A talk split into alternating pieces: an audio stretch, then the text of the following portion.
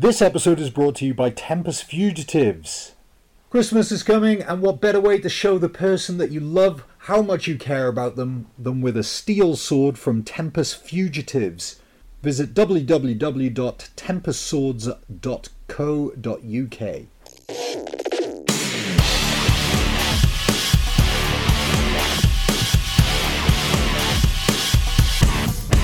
What's up, everybody, and welcome to this episode of Blades for Days, where we're going to be talking about swords and sword fighting and taking it slow. I'm your host, Jordan, and joining me today is my guest, Shani Nishri. Hello. Hello. How are you? How are you? I'm good. Jinx. Yeah, I'm. Um, I'm doing okay. I'm. Uh, the only thing is, I was sort of waiting for you to join the call, and I noticed how long my beard's gotten, and I think I need to do something about it because it's uh, it's getting out of hand now. so Yeah. yeah. Other than that, I'm great. Yeah, I've not been to the hairdresser for two years now, so it's a different problem, but it's definitely coming out of control. the last time I went to the hairdresser, they did such a bad job of it that I, I was like, you know what, I'm not going back again.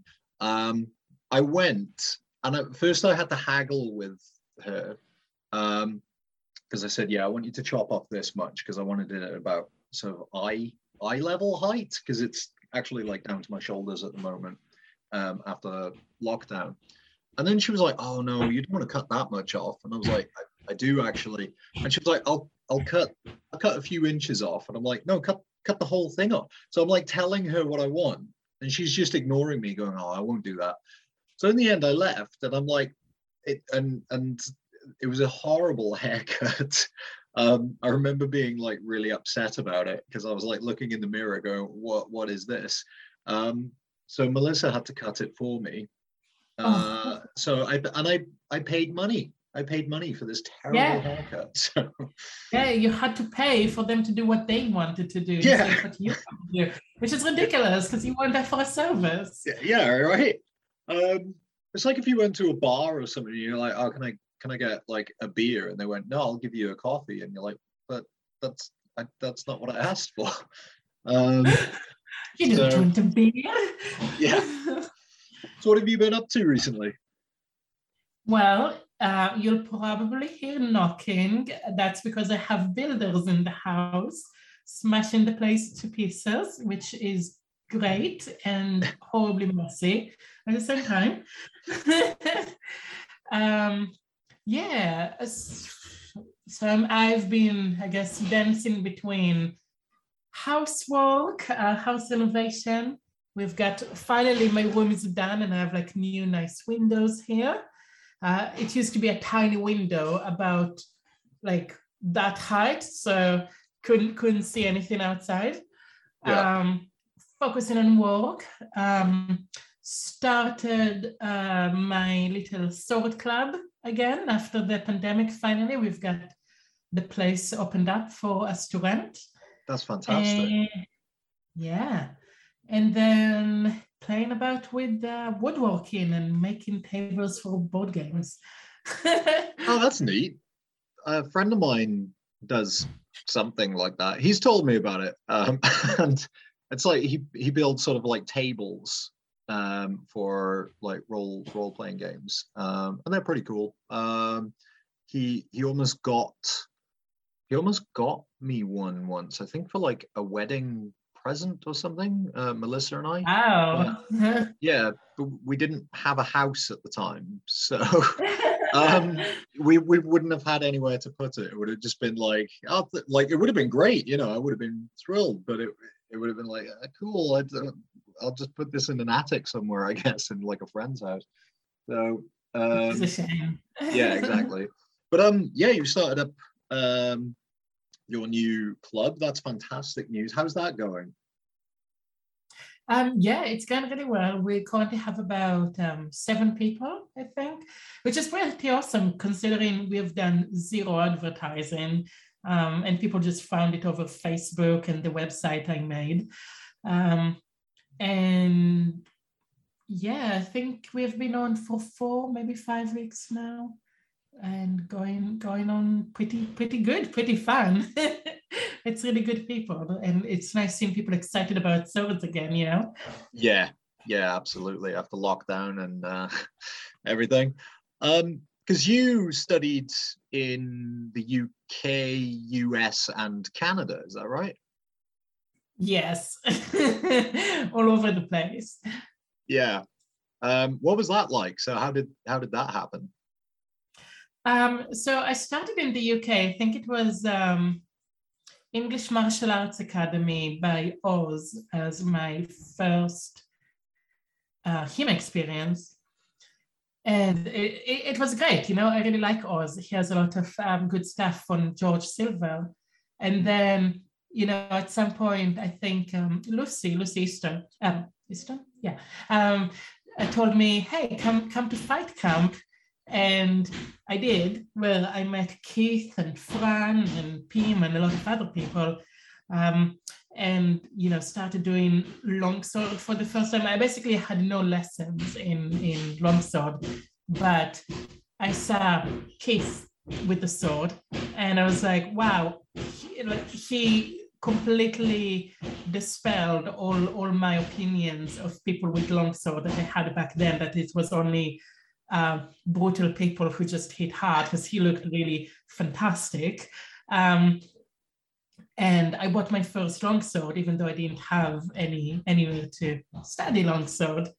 Um, so I started doing some self-study in addition to my uh, studies of um, under Oz with the George Silver and English backsword. And then because I also met Fran, they invited me to School of the Sword, which was great. Um, so I got to learn a bit more rapier and Bolognese style side sword and buckler. Um, more like carbon sword and buckler, I guess. Um, and then at some point, I I kind of had a work opportunity, uh, which I was really excited about, to move to. Uh, well, it had to include moving to the US, which was excited at at the time, but maybe a bit less so. But anyway, it happened.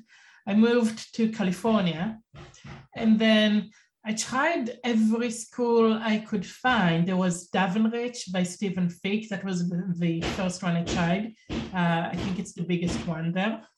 Um, there was um, Tossetti Institute by Paul Tossetti and Melissa Tossetti, which is also really, really great. It has a lot of really good people, and Paul Tossetti is just really amazing guy.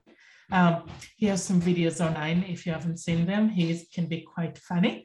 Um, and then the last one in that area, uh, well, actually, there was another. There was like um, people just studying in the park, you know, um, as people do. Uh, so I joined their classes as well. And there was um, Mark Hollingshead, who is a fantastic little secret in Santa Cruz that nobody knows about unless you're in the SCA. Um, and he mostly does Joachim Meyer, but he also does basically Ringeck and all the Liechtenauer stuff. It's just that he's part of the um, Freifechter Guild. So um, that was the US chapter. And then in addition to that, um, I opened my own little club within work. Um, we called it the Google Sword Club because we worked for Google, so we were like privileged little brats, you know. Um, we had to spend our lunch break uh, playing with swords, um, which you know it's, it's never a bad thing. No. No, uh, and that way I got more um, computer nerds indoctrinated into hitting each other with weapons in a very calculated manner. So it's all good. um, yeah. And then the Canada thing. So it's it's an adventure really um, so one day uh, or well one weekend um, Devon Boorman was in the area doing even a workshop in um, uh, san jose.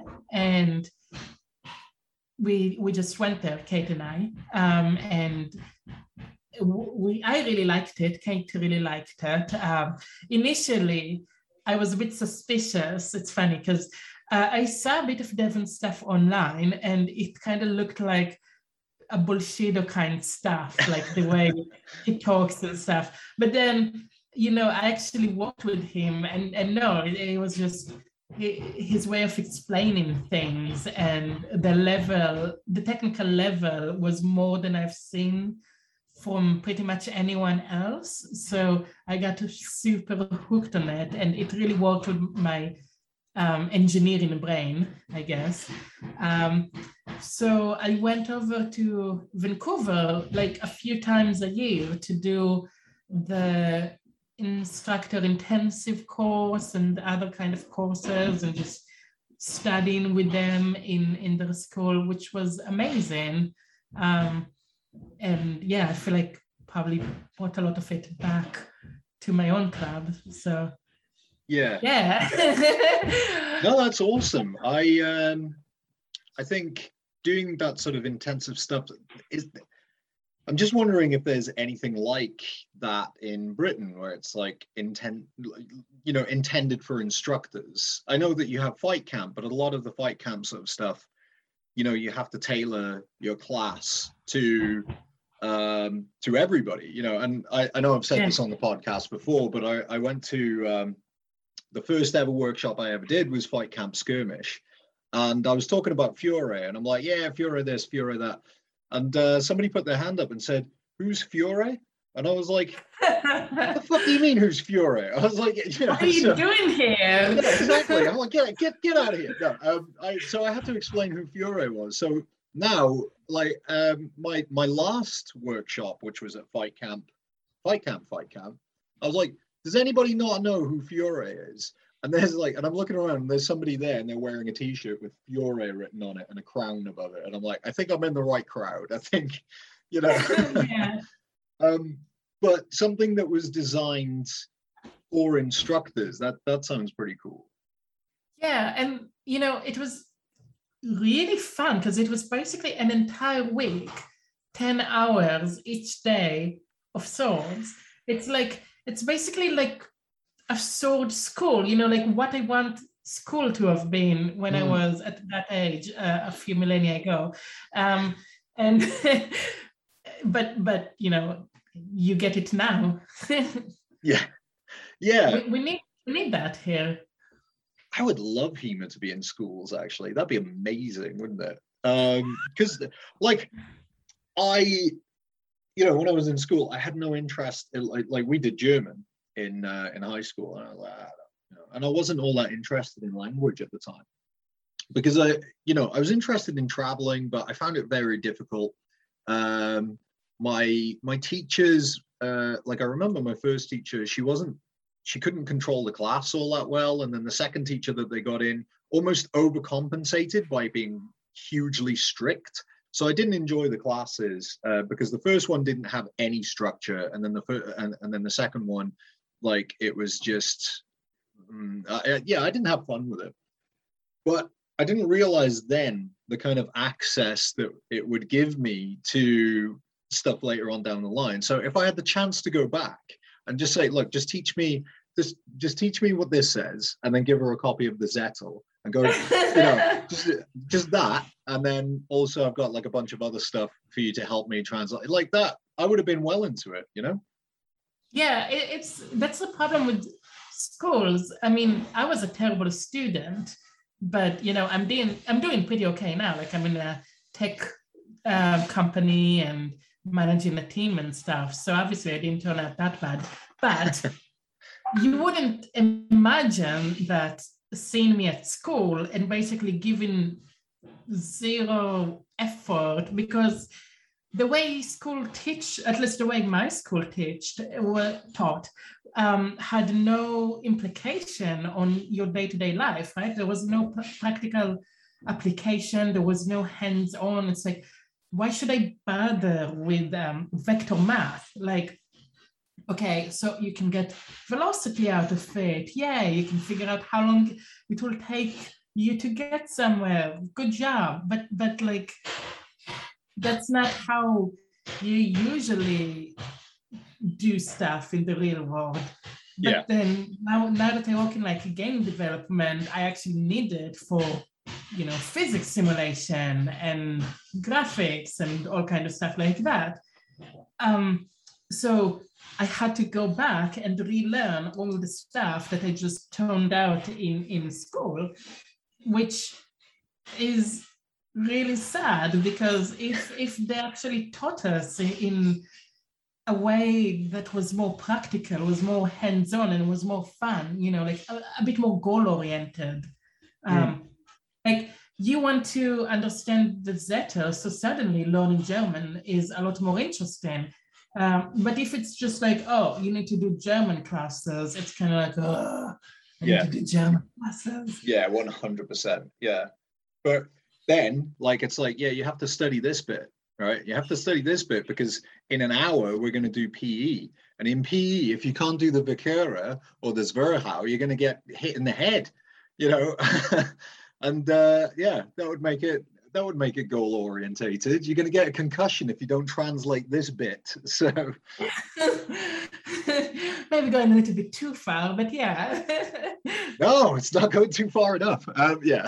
there we go, everyone. Jordan would give you a concussion if you cannot sing the Zettel. um, it's probably why I don't I don't get a lot of teens uh, in my school, but um, yeah, I mean, Yeah. the kids are probably into it. The, the parents, maybe not so much. yeah, yeah, yeah. So um, no, that's cool. So um, then you came back to to Britain, um, and you've like you've got a very different way of um, practicing historical European martial arts, haven't you? I do, yeah. Well, you went to my class in in um, Fight Camp? I can't remember. I dropped in. Um, in. I dropped in, yeah. So I dropped in. I had to drop out because there were a lot of people who wanted to fight me. So I, um, it's a um, good which is nice. You know, it's a, it's a compliment. Um, but yeah, um, I thought it was really interesting, and uh, I think about three or four of my students were there as well. Um, and because I come from a, a reenactment background before I got into Yeah. I think that you and I have quite similar philosophies where it comes to, oh yeah, the sword's quite dangerous actually. So, you know, That's good. Yeah. Yeah. Uh, yeah. So a lot of what I try to do is bring context. So when I was at other schools, I felt like a lot of it was okay, here is a play that um, appears in the manuscript and we're going to repeat it. Or here are some drills that we're going to do. But I felt like a lot of the time, it felt like you know a play you know like uh, very scripted and i try to distill the information in a more practical sense i mean I, I don't want to say that other people aren't doing that everyone is trying to do it in one way or the other. Everyone is trying to get the best understanding you know? But i try to build it in such a way that you understand the context behind it and you don't just repeat um, the things from the play and that people understand the technical wise in body terms but also the mental wise of when do i do this why is that the right way and then in addition to all of that disconnect the plays, or, or well, actually not disconnect the play, but more like relate the play to the fundamental moments when you would actually do them. So um, a lot of what I see, for example, in uh, tournaments and in drills that people do is, and of course, disclaimer, that is my opinion. Maybe people will disagree with me, uh, which is fine. That's HEMA for us.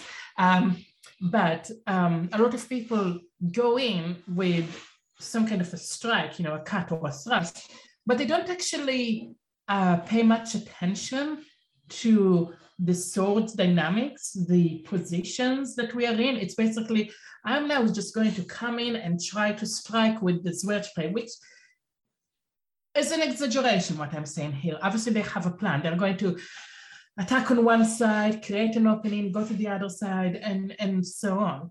But I feel like there isn't much of what I understand from the books, which was taught to me by some of the instructors I, I went through as well, which is um, how to control the dynamics of the swords, how to walk in with an advantage so that when you start that engagement, you are more likely to win. You know, I, th- I think it's um, a Sun Tzu quote um, that the, vic- uh, the victor um, goes into a battle knowing that they're going to win, and the defeated um, goes unsure if they will. I can't remember the exact quote. I actually had it for, for my class, but the idea is you should not start an exchange unless you know you have the upper hand. Um, that's true in, in war, as probably Sun Tzu tried to say, and many generals will probably say, like you're not going to send your people into um, a combat situation unless you know that you have the upper hand, unless you know that they're likely to come back alive and succeed, right? Um, if, if you have like 20% chance, then it's probably a bad operation. Um, and similarly, if you have a one-on-one sparring encounter, let's imagine the sword is real as we're trying to practice for a moment.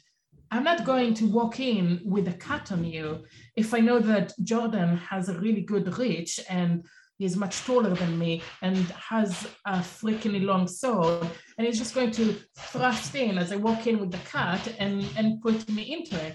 I have to come in with a very concrete plan. Jordan has good reach.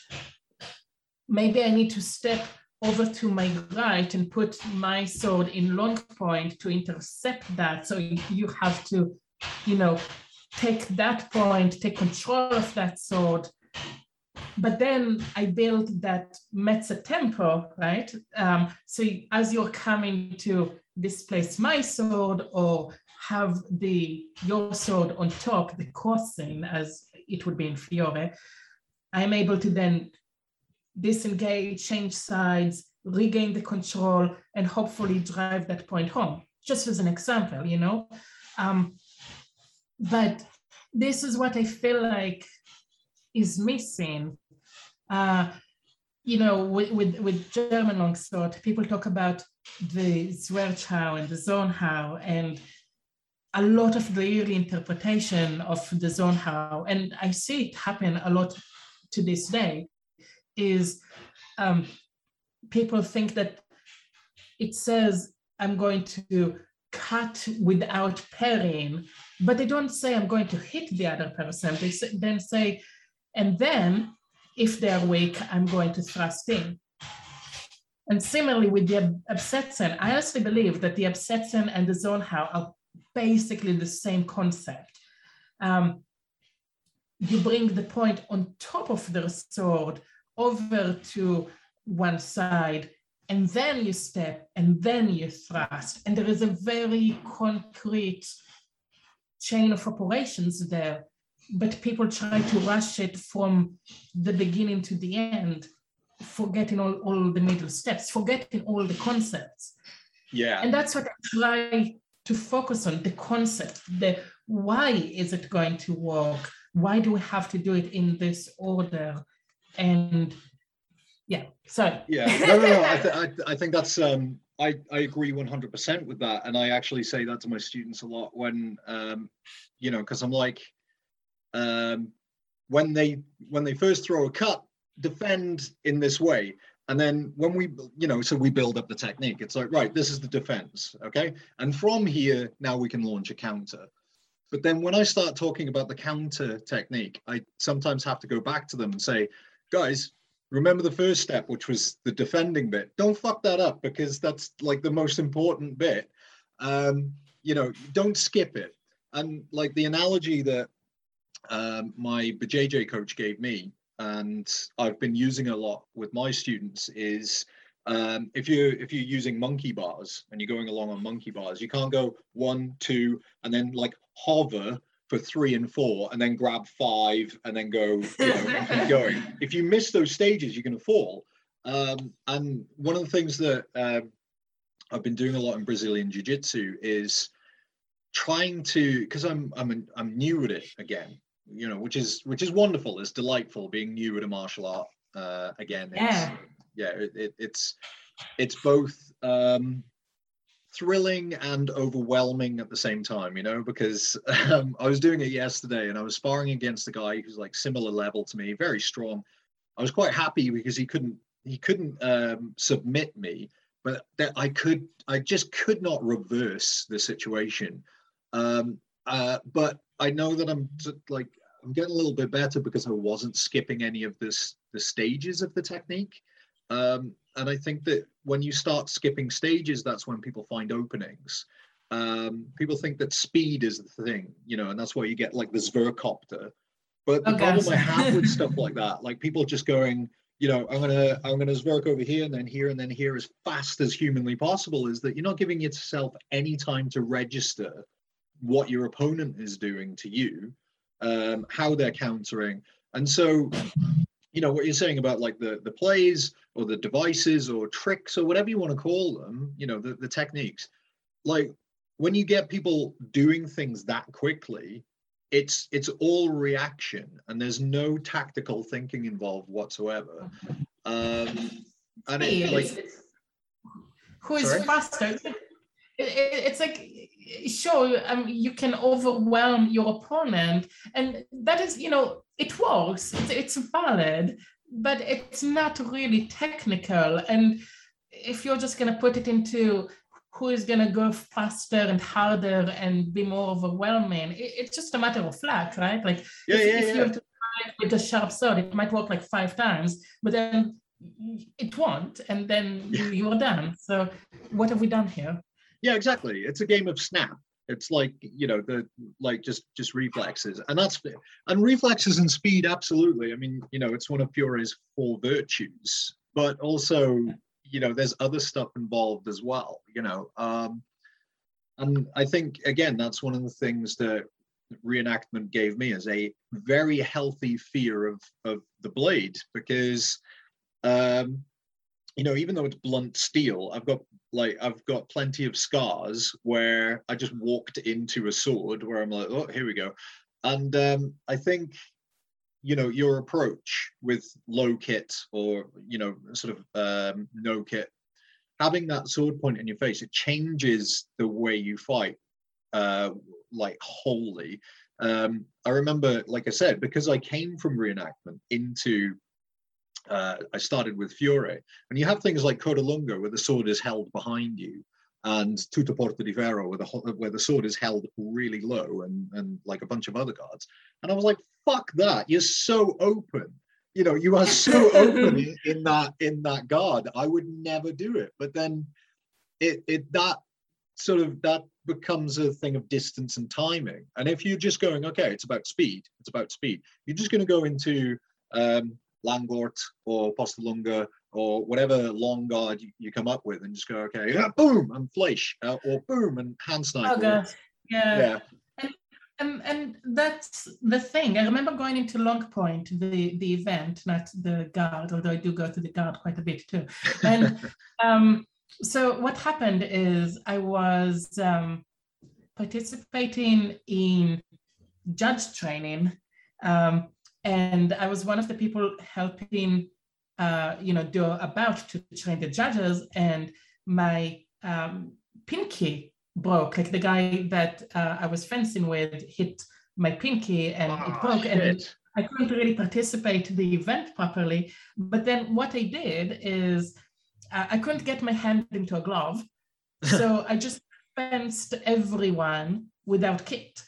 Um, and it was very unusual for most people. But also, it's a lot of fun if you are able to do it without freaking out.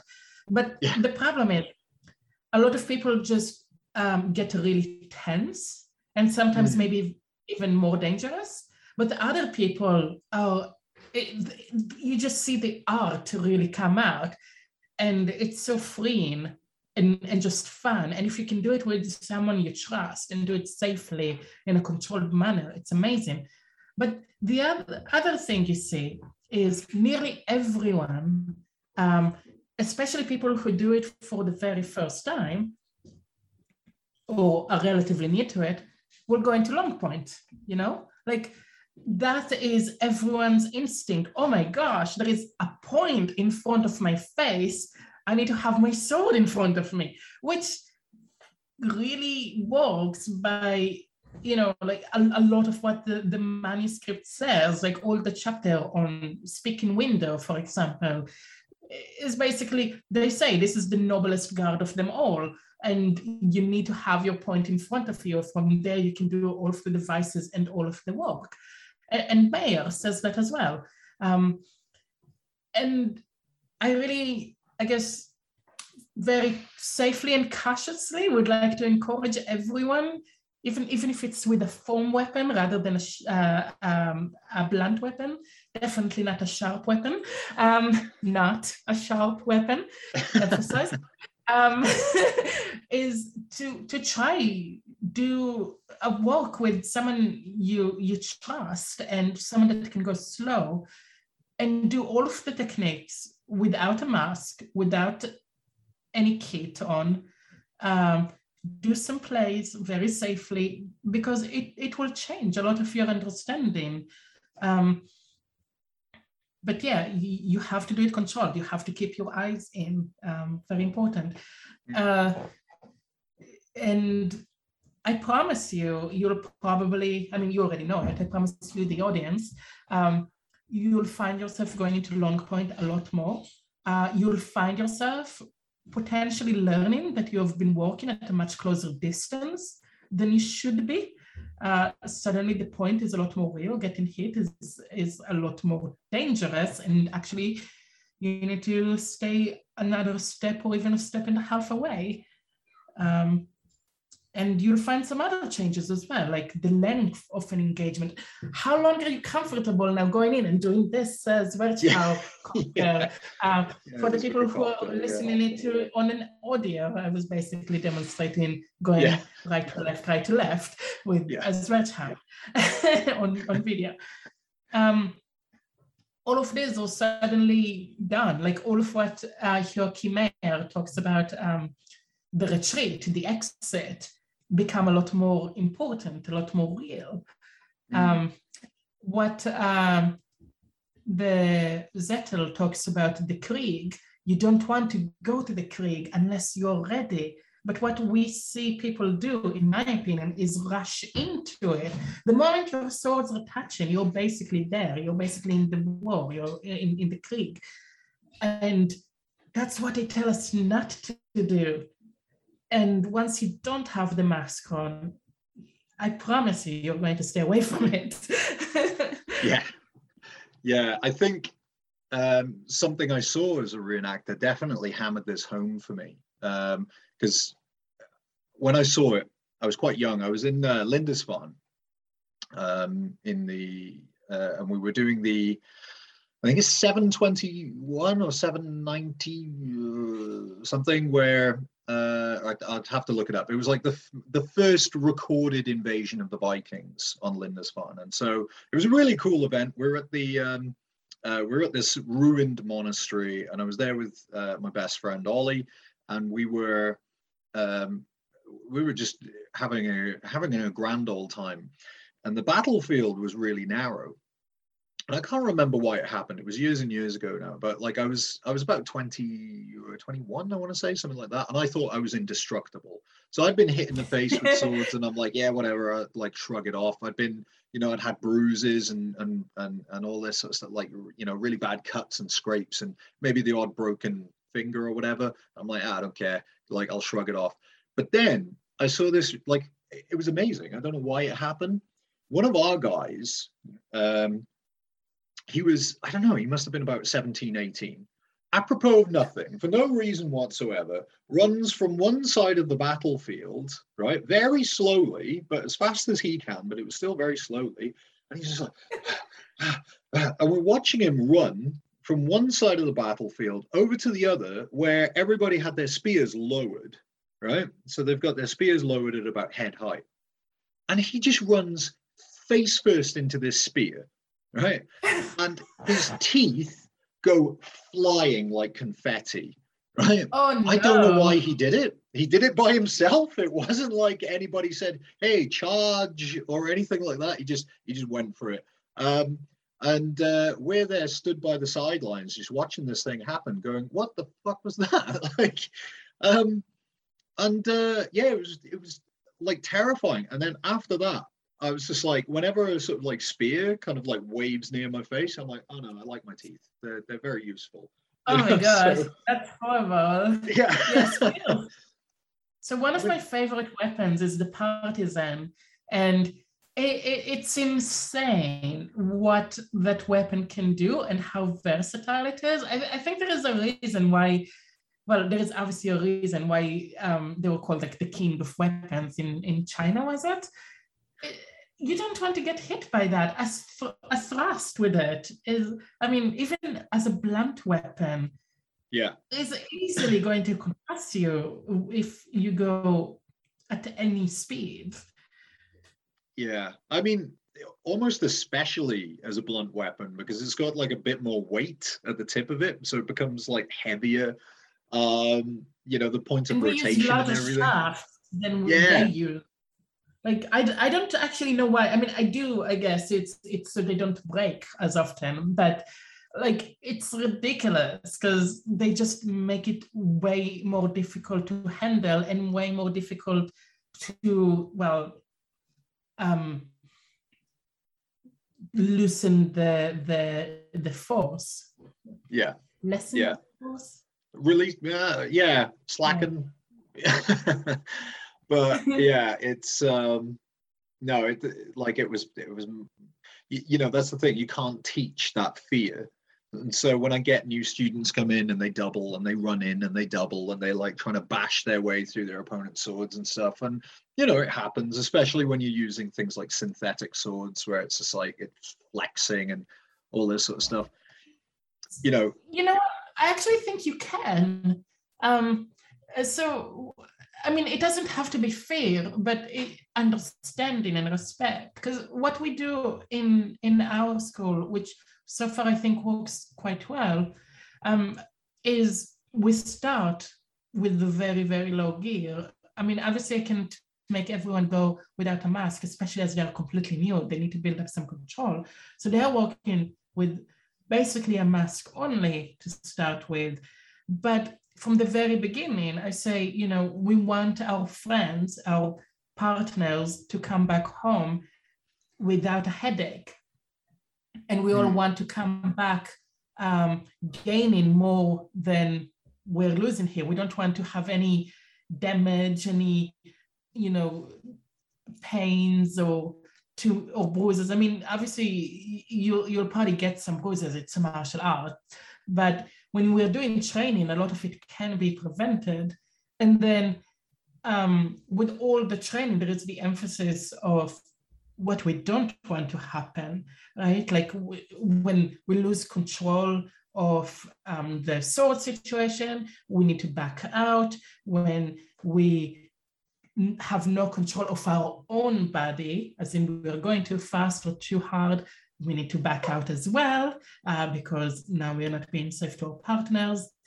And then when we can start walking without a mask, uh, people see why it is all so very important because suddenly you have to keep your partner's eyes intact um, and you have to keep your own body intact. So it, it- it's like this I need to keep my partner safe, I need to keep myself safe, which obviously brings on its own problems in training because you can't really bring home a strike. Um, but you know, everything we do in this is artificial, right? There is only so many times we can kill a person to test a technique. yeah, Um, legally zero, by the way. yeah. Yeah, absolutely. It, it's it's actually uh, one of the things I was going to ask you about is um, your like because I I believe wholeheartedly in slow is smooth, smooth is fast. I want to Yeah.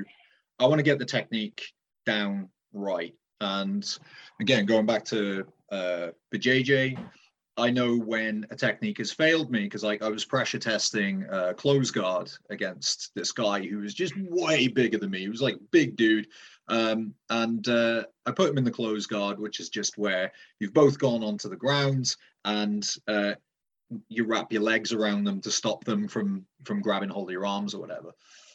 And uh, he just the aim of the game was he has to get out of your close guard. You know, your opponent has to get out of your close guard. So he goes, you- you know, are you ready? And I went, yeah, sure. You know, and we fist bumped and we started the we started the uh, the exercise. And he just grabbed me and flung me off him. He just get the fuck up. And I was like, oh, okay, cool. So no technique was was needed. I was just like, cool, I'll be over here. You know, um, like cradling my pride. But yeah.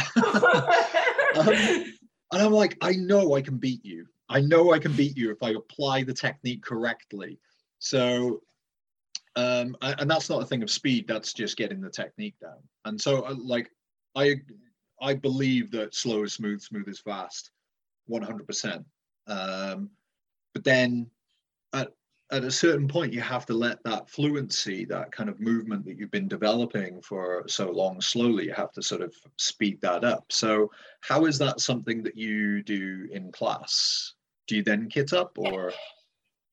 Uh, yeah, definitely. So, well, right now we kind of just started classes again, uh, but about a year and a half ago when we were going, then yes, um, you have to be able to keep up. You have to, you know, have the ability, the the defense to actually do the technique, to have this margin of error. It's just that even when we do that, we are trying to maintain some kind of control, some kind of, um, I guess, friendliness for our partners so you know they, they come home safely.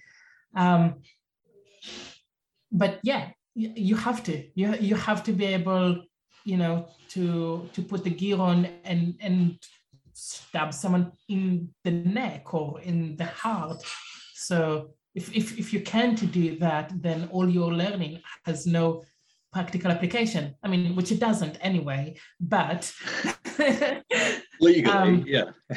yeah but but it, it you know we want to make it work we want to know that what we are doing will actually work and will actually um, teach us something valuable for what we are doing for whatever reason we are doing it so yeah, yeah. Yeah, I get that. Um, but then you can also that's the interesting thing so as you go through those iterations the interesting thing is some people who are really good can also go really fast with very little gear. And yeah i mean you're not going to stab anyone in the head or neck but you're very clearly going to know when you are about to get stabbed and you're going to be able to stop right before then. But yeah. yeah you need both. You really need both. Yeah, yeah, no, I I agree with that, and uh, I think the only reason that anybody is going to, I think the technical side of things is the only way that HEMA will survive and grow, because otherwise, if it's just people, um, people relying on speed and just you know smashing each other quickly, then there's like there's loads of stuff you can do that with. You can do that with LARP, you can do that with Buhurt, you can do that with loads of different stuff. And I'm not throwing shade on any of those things. Um, Mhm. I think that they they all have their place, definitely have their place. Um, and uh, you know that's fine. But if if this is something that we're we're trying to promote, you know, um, to the wider community, uh, then it's like we want it to look good. You know, we want it to look stylish and uh, yeah you know, like it's like when you grow up watching Karate Kid and you're like, yeah, that's that's awesome, and then you watch the Karate Olympics and you know, and they're just like knocking chunks out of each other, and they're like, and you're like, no, no, what's this? This isn't, you know, this isn't uh, what I what I thought it would be. And Yeah. like although there's like technical stuff going on or whatever, um, you know, when it when it all sort of disappears, when you get, you know, when you get people who aren't almost doing the choreography, it's it's it's kind of disappointing, you know. Um, yeah, yeah, yeah. So yeah, yeah. Um, I'm currently training myself up to do uh, the um, the Wessex League in December in Oxford, Hmm. and I've given myself this challenge, which I'm sort of like I'm I'm doing stuff on Instagram and YouTube and and sort of recording it as I do it. But I'm tr- I'm going to take part in uh, Wessex League using my left hand for all of the tournaments. So Okay. yeah, um, I hate it so far. It's very frustrating. I can't, you know, I'm like, there's an opening. I go for a thrust. I'm nowhere near. I'm nowhere near my target. Um, my cuts, like my the angle of my cuts is terrible. Um, Yeah. It's I am I under no illusions I'm going to get the shit kicked out of me. I know this. Um, but the part of the reason I'm doing it is because then I can um, the things that I've learned from it, and I've, I've learned quite a bit already. and I've been doing it for like two weeks or so, but I can then sort of give that to my students, um, yeah. you know, and say, well, the reason this this didn't work for me is because I wasn't doing this, and so maybe try this. And it's like it's as simple as when I'm when you're doing a cut, relax your shoulders, raise your chin a little bit so that you can extend through. Because when I do it with my left hand, I'm hunching my shoulders, my chin's down, I'm I'm fighting like Ben Ah. Kenobi, you know. Um, Yeah. It's So- it's really interesting though, going going left handed handed, especially with the long sword, because it's like the whole coordination is then weird. Um but you know, um I feel like as long as um you you're focusing on like the very fundamentals and and going slow, which obviously is gonna be more difficult in a tournament situation. Um, Yeah. I find, like you said, it's really teaching, and I can bring it back to the students. So I, I had a few people at Fight Camp who were left-handed, and I currently don't have any in my class. But you know, when you take your the sword in in your left hand position and you go over the fundamentals and the things that you're teaching and try to give them the advice, but sticking to the very basics, like you were saying that word to, word to the fundamentals and the principles. It's actually really learning that, um, yeah, th- this all still works. I just need, you know, to translate it basically to to the opposite hand.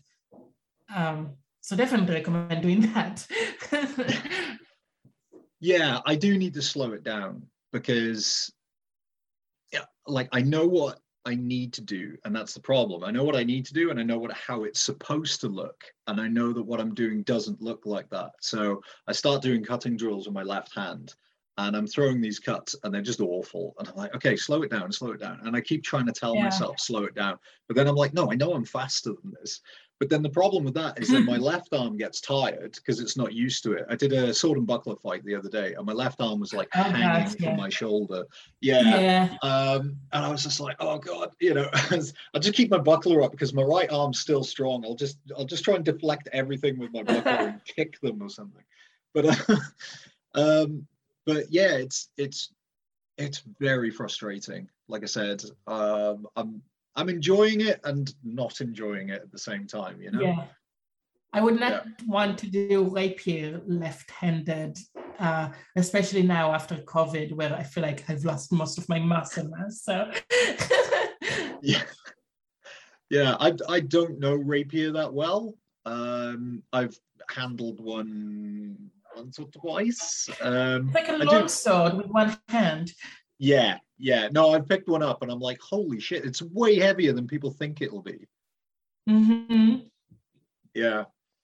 Um no that's uh that's it. So with sparring when you said um you know when you get to a point where you're good enough to know that you could strike your opponent stab them in the throat or face um but you refrain because obviously you're fighting with low kit Uh, how would you judge a um, a sparring match like that? I ask because there have been times where I will end up grappling with my opponent, and I'll put my point, this my sword point on them, or I'll indicate a pommel strike, and they mm-hmm. haven't realized that I'm indicating you know that I've that I've got them dead to rights. I call it the sword of politeness, where I don't actually shank them with the sword, and they sort of look at it and then they grab my sword, and we end up in this sort of yeah. like you know crappy tussle, you know.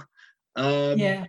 So how do you how do you sort of judge that? How how would you judge that match, or how would you get your students to sort of register that they've been killed? Yeah, so it depends, and I guess maybe I'll I'll add some clarity because right now it sounds like you're talking about no gear sparring rather than low gear sparring. Is that correct? Yeah. Because uh, yeah, sort of, I guess. Yeah, because if you have a mask, you can obviously indicate by gently um, hitting with the pommel. Even with full kit, we don't want to hit hard with the pommel because that can yeah. actually be really painful. Um, but with no kit, you obviously can't do that. We don't want to fracture anyone's skull. Um, but, you know, a lot of that is making sure that the adrenaline levels are low and people have understanding of the situation and advantage. So in my opinion, when you teach people what advantage means in, in sword terms, um, so a lot of what we talk about um, is the crossing, the edge, and the leverage mechanical advantages. Um, then you know who is ahead. And if you know that they have these advantages and they are closing in on you, then you're very likely to get um, a strike on you. So you can tell opening, and you can tell when you're open more, and you can tell when they're open more. Uh, so once you know that um, these that you are at a disadvantage here, uh, and that the person came in with some kind of an action and then stopped, you, you can more likely tell that you're actually going to be stabbed here or you're going to um, have been cut now. It, it's more difficult when people go too fast and get too into it, you know, when, when you get excited, when adrenaline is high. Uh, but I feel like with more experience and with more understanding, and instead of judging the match by who gets hit, but focusing on who has the advantage throughout the match until the final encounter or you know what should be a finishing move um, then it's a lot easier to, to say what's what probably would have happened. Um, and of course, you know, if, if you're bringing the pommel up and the person doesn't know what it means, then you have to talk it through. You have to make sure they know, okay, you know, you actually can't catch my sword just because I slowed it down to hit you gently with the cut. Um, grabbing it does not make sense at this point, um, which you know can can happen.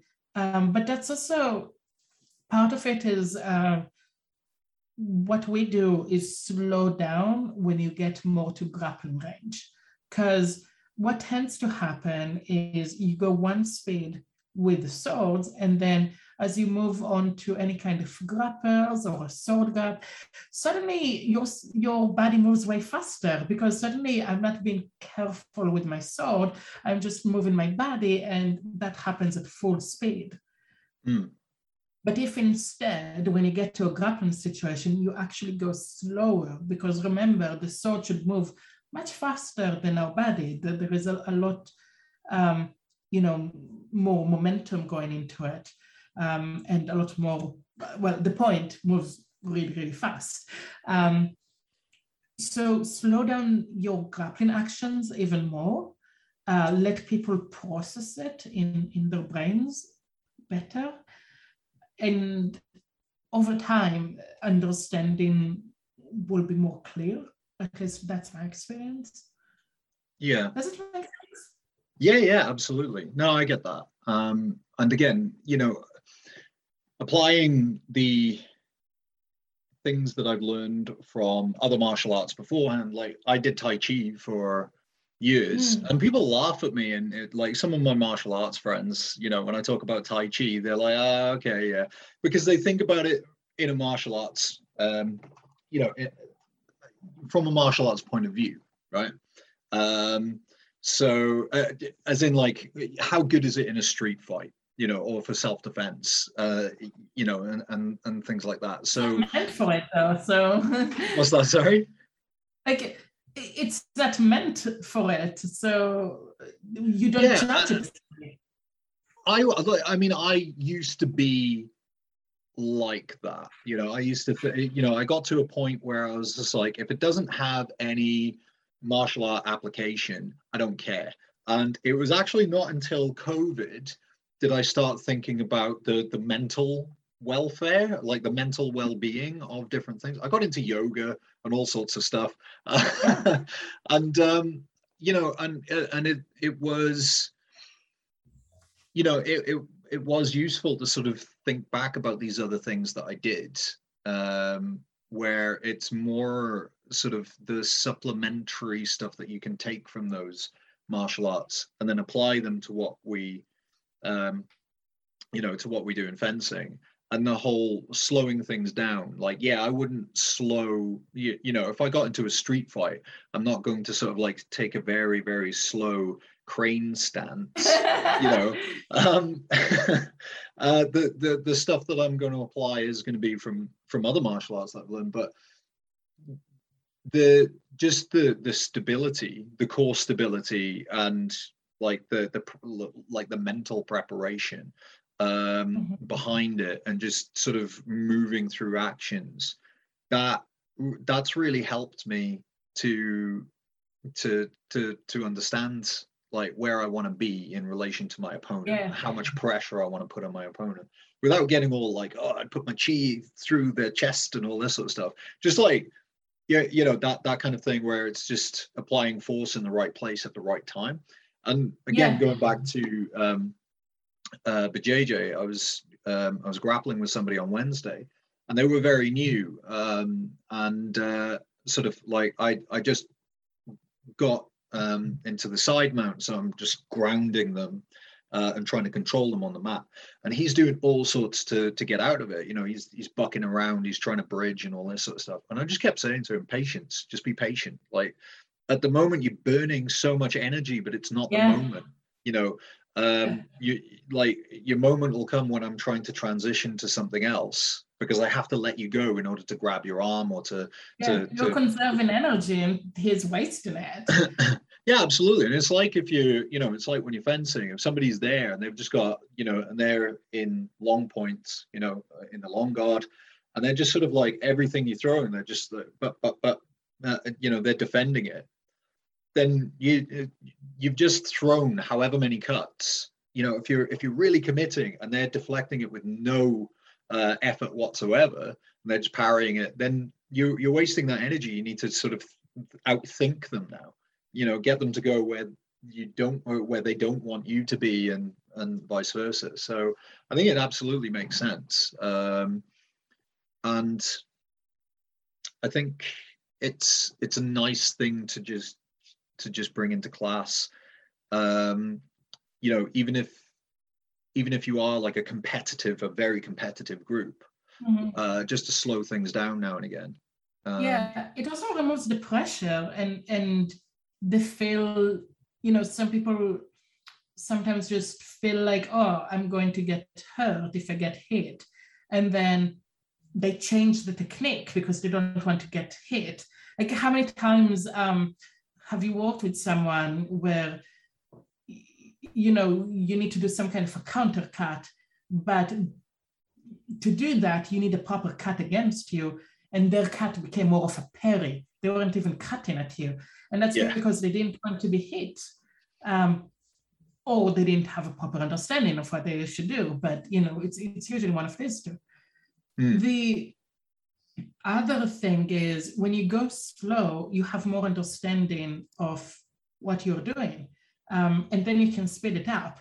I actually think it's a lot easier to start slow and then speed it up, which you know I guess partially is why slow is smooth, smooth is fast. But a lot of people start fast and then they cannot slow down, or they say, "Oh yeah, this cannot work slow," but it can. Like if you can't make it work slow, I mean, okay, I, I would say there are a few things that are more difficult to make work slowly, like expulsions. Um, and expulsion is one of those things that you have to build a bit of momentum in it. Um, but most other things you can make work in slow speed and then it's a lot easier to build it up. But if you start fast, you tend to kind of just try to tweak it and force it um, I call it the buffalo trap. Um, I, I, wrote an article about it a few years ago, I think, um, which is you think this is the time to do the technique and you try to force it, but actually it, it isn't. It, it, becomes more difficult than it should be because it's not the right time. Um, and if you do it correctly, it should actually feel too easy. It's almost like cheating. Um, and sometimes, you know, even if my opponent goes really, really fast in sparring, I actually slow down myself because it's not about going fast all the time. It's about going fast at the run, right time. Um, and, you know, it's about rhythm. Um, suddenness is speed. You don't need to go fast to make something fast. I mean, you kind of do, but by doing things more suddenly, um, it can be the same as, or even better than just trying to go fast. Uh, if if you, you know, if if you hit one, uh, one, two, three, then you change you change the rhythm. You you broke the expectation, uh, and and similarly, you know, if if you go okay, peri peri parry fast, um, you again you, you just waited very patiently for your moment. And then all you needed to do is extend your hands and sometimes the other person just walks into your point which is very satisfying when it That's happens. so satisfying. Yes. But you you actually you know you don't need to go very fast about it you need to um, control your distance so that they can't overwhelm you. Get that point where they give you that opening because they're transitioning from side to side or they're getting tired and they keep on attacking, and then go in. And you don't have to go in too fast, but it happens sudden. So it actually feels much faster than it is to them because they didn't expect it. And that's mm-hmm. another thing that um, when an action happens that you did not anticipate, you think it was way faster than it actually was.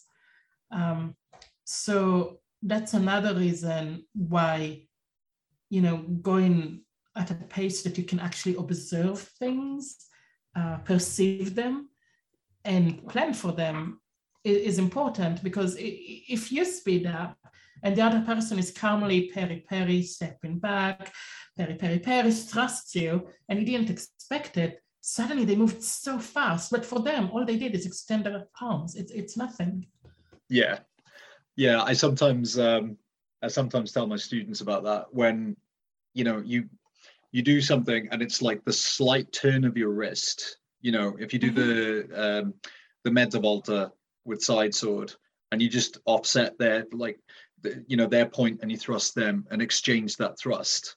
And uh and they look at you like you're some sort of magician because they're like man that was so fast. And you're like no it wasn't actually. It's just you know uh, uh, and then there's there's almost this sort of like you're using their momentum. They're coming in at you mm-hmm. you know uh, against them.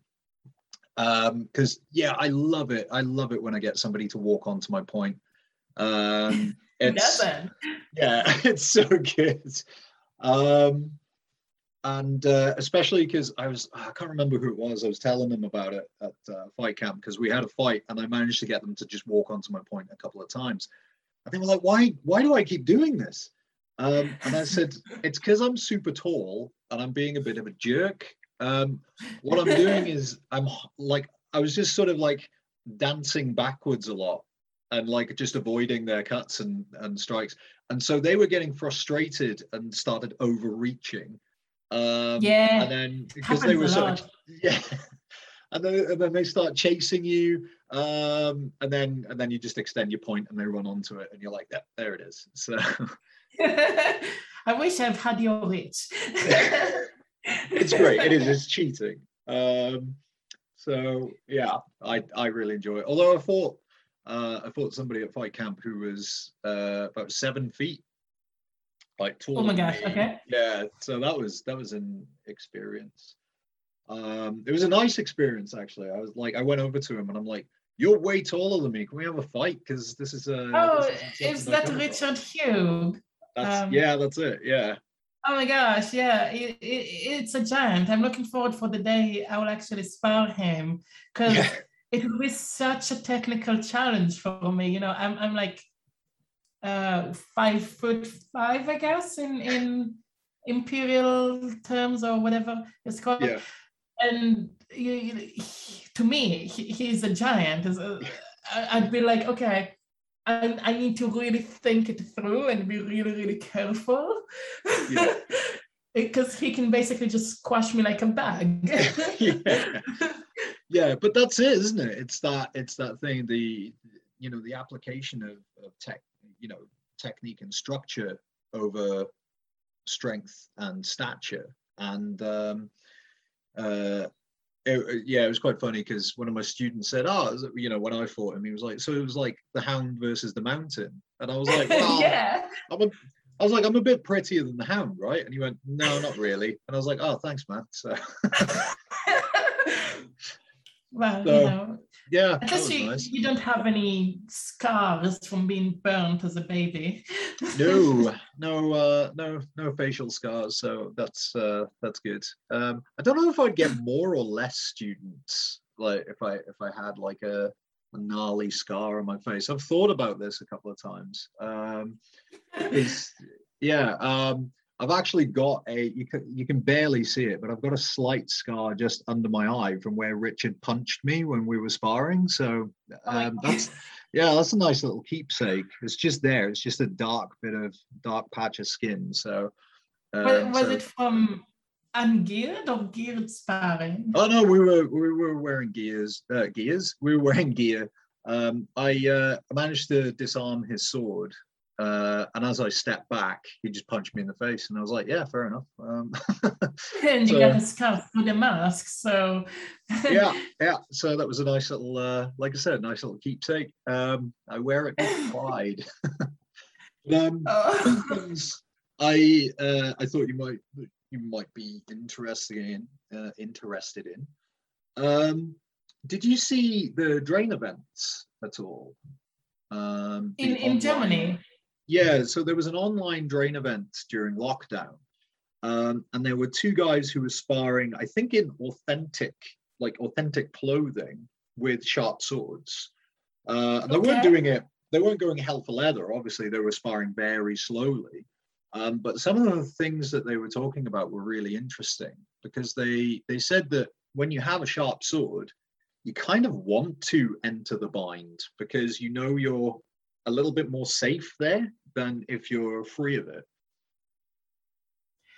Um, the concept is a familiar one. I mean, I haven't done much sparring with sharp swords, uh, but the the concept of entering the bind, you kind of know where the opponent is. You know, you, you know what they're doing. You, you you get those pressure signals, but um, I feel like sometimes it's a trap, and and sometimes like especially with um, lower speed fencing, it's it's a trap that you can comfortably almost sit there because the other person is not going to go at a speed that they would necessarily overwhelm you.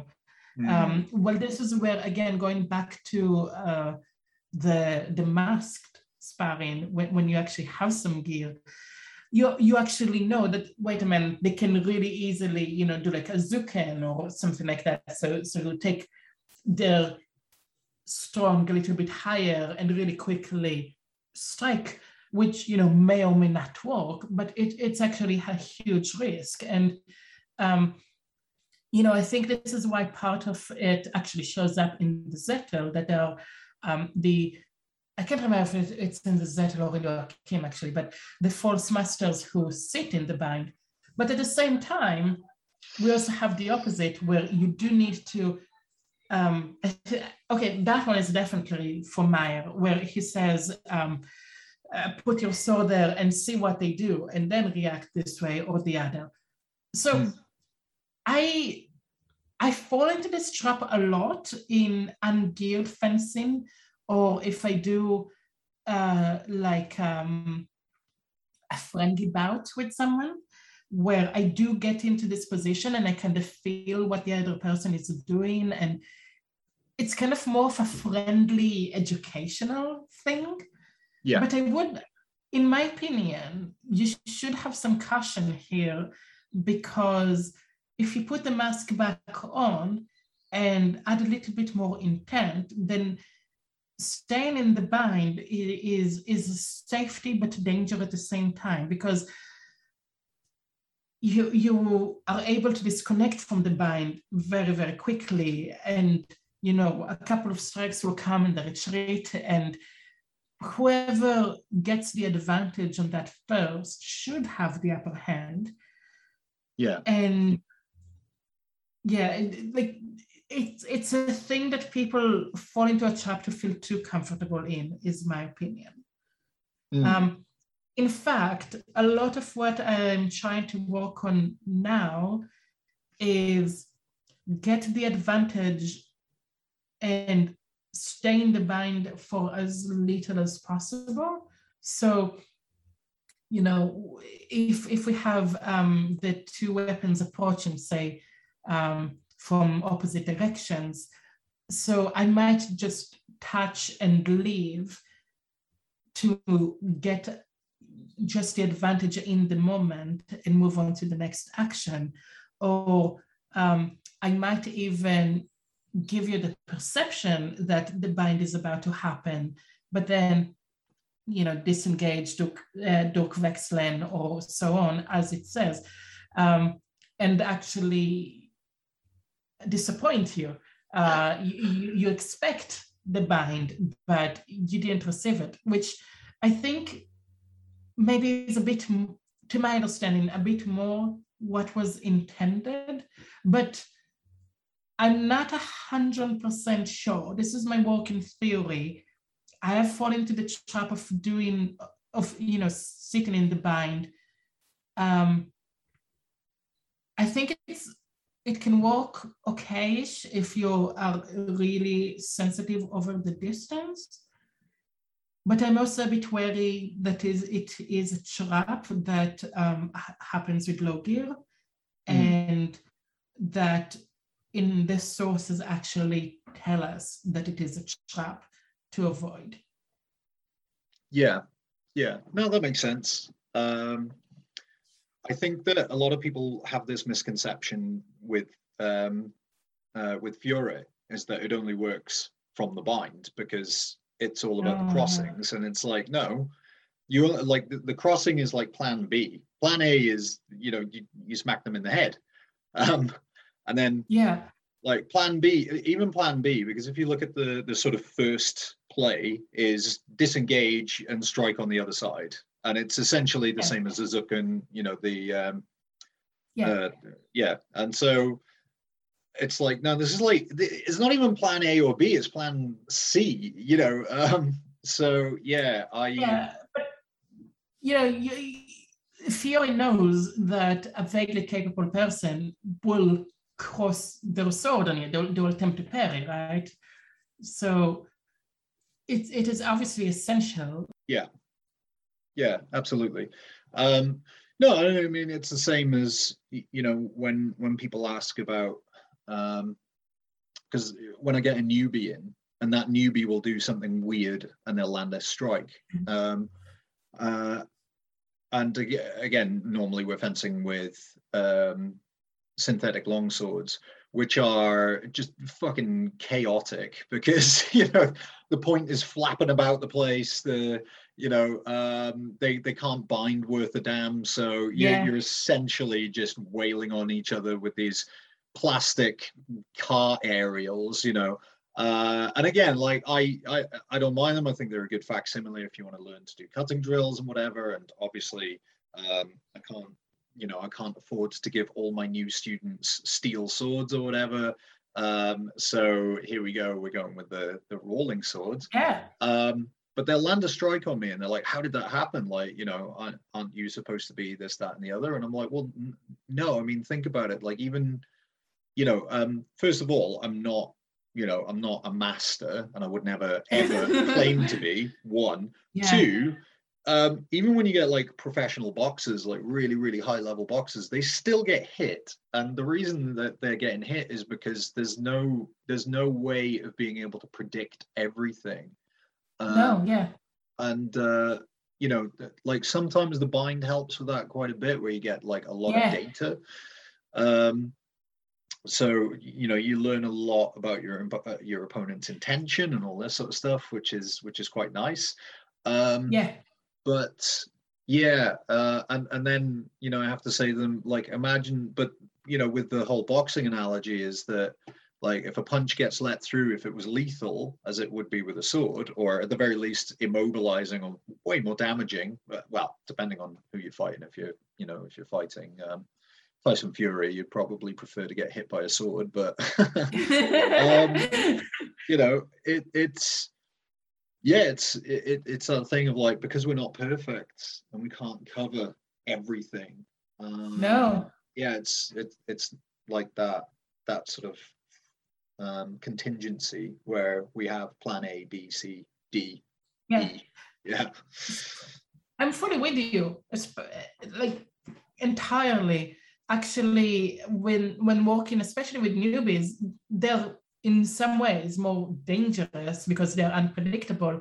And in fact, just going into the bind with them is is exactly that. What you said, it, it gives you a lot of information and it gives you a lot more control over the situation. And in fact, my way to spar with newbies is often slow down, um, get the sensory input I need, and, and just do stuff from there because the I have the advantage that I know how to use the bind, right? Um, they don't. They usually sit in there. They don't know how to take over control of the point. Um, it's when they charge in uh, that I really need to, you know, get my sword between us and get control of the situation. So yeah, I'm fully with you on that. And there is another lesson here. I, I think um, uh, I can't remember where I heard that or read it. Um, I think it was between the English and the French in like some border where the French challenged the English to a duel with a small sword. Um, and they were like, you know, it's, it's, it's our advantage. We know how to use it. They don't. And the English people were like, what is this? And they just charged in, thrust in. Um, yeah, so so they won because it was completely unpredictable, and and they just ran in with a point and skewered the other person. So that's the same with a newbie. It's unpredictable. You're expecting them to do all kind of techniques and all kind of stuff that uh, you're taught, but actually maybe all they do is just run in, which to be fair happens out in HEMA anyway. So Yeah. Yeah, it does. you, you should probably train for that. yeah, yeah. Um, I, I think I had. I, I went to a tournament and I, I, I came back and I was a little bit bitter because uh, it was just um, it was just Flèche City, you know. Um, it was either it was either oh, no, what was it? It wasn't that actually. It wasn't the Flèche. Oh, it was a whack-a-mole. Uh, like it, I called it the whack-a-mole bonanza or something. I can't remember. It's just people coming in, and it was just uh, you know, uh, Mandritto Fendente or Oberhau from the right shoulder, just bam, bam, bam, over and over again. Yeah. And I was just like, oh, okay, so we're matching strength for strength. And there was no sort of because the head was worth the most points. It was just I'm going to try and hit you in the head over and over and over again. And I was like, okay, gosh. cool. But then all we, like the best we can hope for is that we double out, and I fucking hate doubles. Like they're they're like I hate them um, because again in in no other martial art that I've ever been to, whether where, whether it's been boxing, whether it's been you know whatever, it doesn't matter. Like um, you know when I did Krav Maga, that was more kind of self defense based. Um, yeah. and so it was like trying to come away with the least amount of damage possible, almost by being o- like over the top offensive. So if if you can't, you know, if you can't disengage in whatever way by talking your opponent down or removing yourself from the situation, Yeah. you're just going to destroy your opponent while taking as little damage possible to yourself. So it's like shock and awe kind of thing, uh, and then you're going in and, and just knocking them down. If it was a case of like, um, you know, okay, like throw up your hand, let them stab you in the arm, and then you can go in and do whatever you want, sort of thing. You'd be like, Okay. no, I don't, I don't think so. You know, um, and so I don't, I, I just hate doubles. I think that they, they make it they make what we do ugly. I think they make it Yeah. like less valuable. Um, and I know that there's like pictorial evidence of people killing each other, and it would have happened where somebody stabbed But you wouldn't through the heart. want to get to that point. Yeah, yeah. Um, but it, that's it. And again, like going back to the low kit stuff, would you be so, you know, would you be so over the top offensive if you know, like, well, that's a good way of getting, you know, of, of getting Yeah. skewered yourself. So, um, you know, maybe easier said than done. But if you do get to the situation next time, um, I would try doing the Fiore breaking of the on the sword. So uh, breaking of the sword, I can't remember the term. Obviously, it doesn't mean breaking the sword, but you Mhm. know, um, when you parry and then shove it off a bit to buy you time to then come with your counter, right? So Yeah. I, I think it, it- it's exactly that master from Fiore, where the other person is just doing that Mandritto Fendente, um, and you're doing the parry and doing the breaking, buying that time to counter and exit safely. I, I would be really curious to see,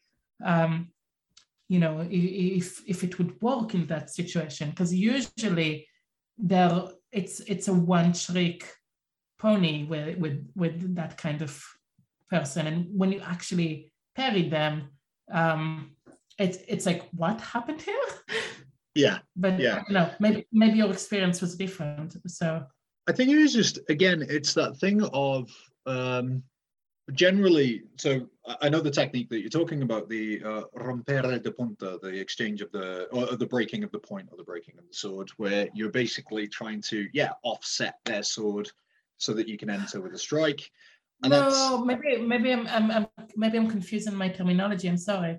Um, no, uh, it's the one when uh, I, I kind of demonstrate in camera, but you, you you do almost like a mandritto fendente on the sword, like a, a, a parry, um, as they come to cut at you with their mandritto fendente, and then uh, you add a bit of momentum downwards to expel their sword down to the ground. Um, so you buy that extra time to cut at them or thrust at them instead. Um, I'll have to find which master it was, maybe, and Yeah. send it over you. I think it's. I, I think I know the one that you mean, and like it's seen as like it's sometimes depicted as with Fiore stepping on the blade. I think it might be the same. Yeah, it might Yeah. be. Yeah. Um the and it works, but unfortunately it kind of works if they it works if they're sort of committed to a solid cut. Um the issue is that if they've thrown a cut and then they're chambering a second cut already, then when you dispel the blade, they're already sort of drawing it back to the shoulder. So it, it does give you a little bit of an opening, um, but not as much not as much as if they were sort of striking through and and you know going from as Fiore says like cutting from the teeth down to the knee. I realize that we Mhm. don't do that necessarily in sparring because that would be very like uh, you know there's an element of control to it. But because there's it's not a fully committed strike, it's just this sort of like snapping action. Then by the time you make what connection, they've already sort of chambered for the second one, and they're just going back, and they're just sort of Yeah. coming in. Um, and it, it it's not necessarily um, a good cut, but it's enough to make contact. And so they're just sort of it's I don't know like I don't know how to uh, how to describe it. Like I say, I call it whack-a-mole fighting because it's just like you're trying to trying to play I whack-a-mole. see what you mean. It's basically the high cuts that aim to go to the head and the head only. It's kind of like doing um, a how to the head, um, Yeah, absolutely. which, which is what a lot of people do in in sparring, not like a a full cut like we're told to do, but uh, I'm going to whack your head. I, I get what you're saying. In which case, yes, that is correct. It, it's a lot more difficult to do something like that. Yeah.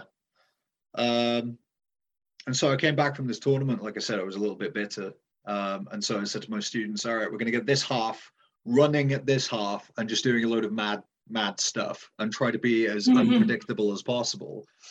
And you have to defend against it and throw, you know, and counter and defend yourself at the same time. It just turned into, it was just anarchy, but it was great fun, you know. And, it sounds uh, like a lot of it- fun. yeah, a lot of uh, good stuff came out of it. So um, Yeah. that was good. We have- we have a similar drill, I think. Um, you probably know it in in some kind of maybe other name. Uh, it's called mortal immortal.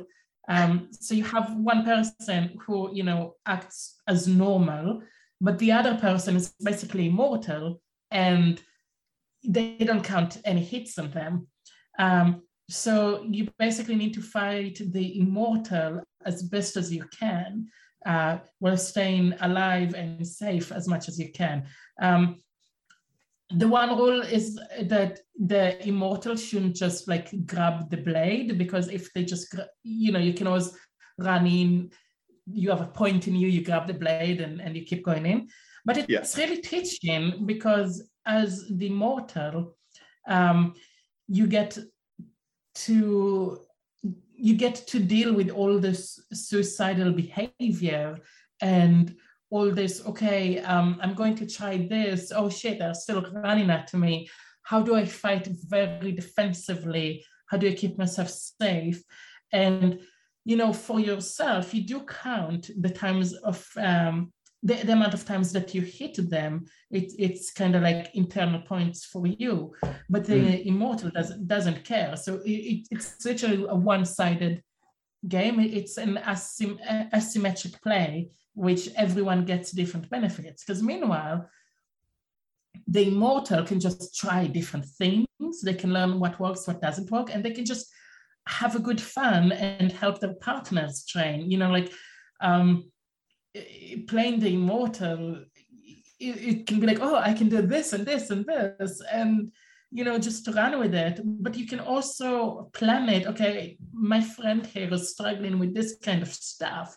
I'm just gonna give them you know the, the stuff that they're struggling with like the struggle with the people closing in with a Zwerchcopter and trying to grab the weapon i'm gonna do exactly that because i don't care Yeah. um Oh, that sounds like a good game, actually. Um, give that a try. Because uh, one of the things that I really like about this podcast is a lot of people tell me about the games that they play, and then I'll try it in class. So, um, like one of the last ones was uh, I got from Jack Gassman, which is the Duke's son, where you're not allowed to harm the Duke, so you have to try and stay alive um, without harming the Duke, uh, or, or the Duke's son, or the Duke will have you uh, have you killed, whatever.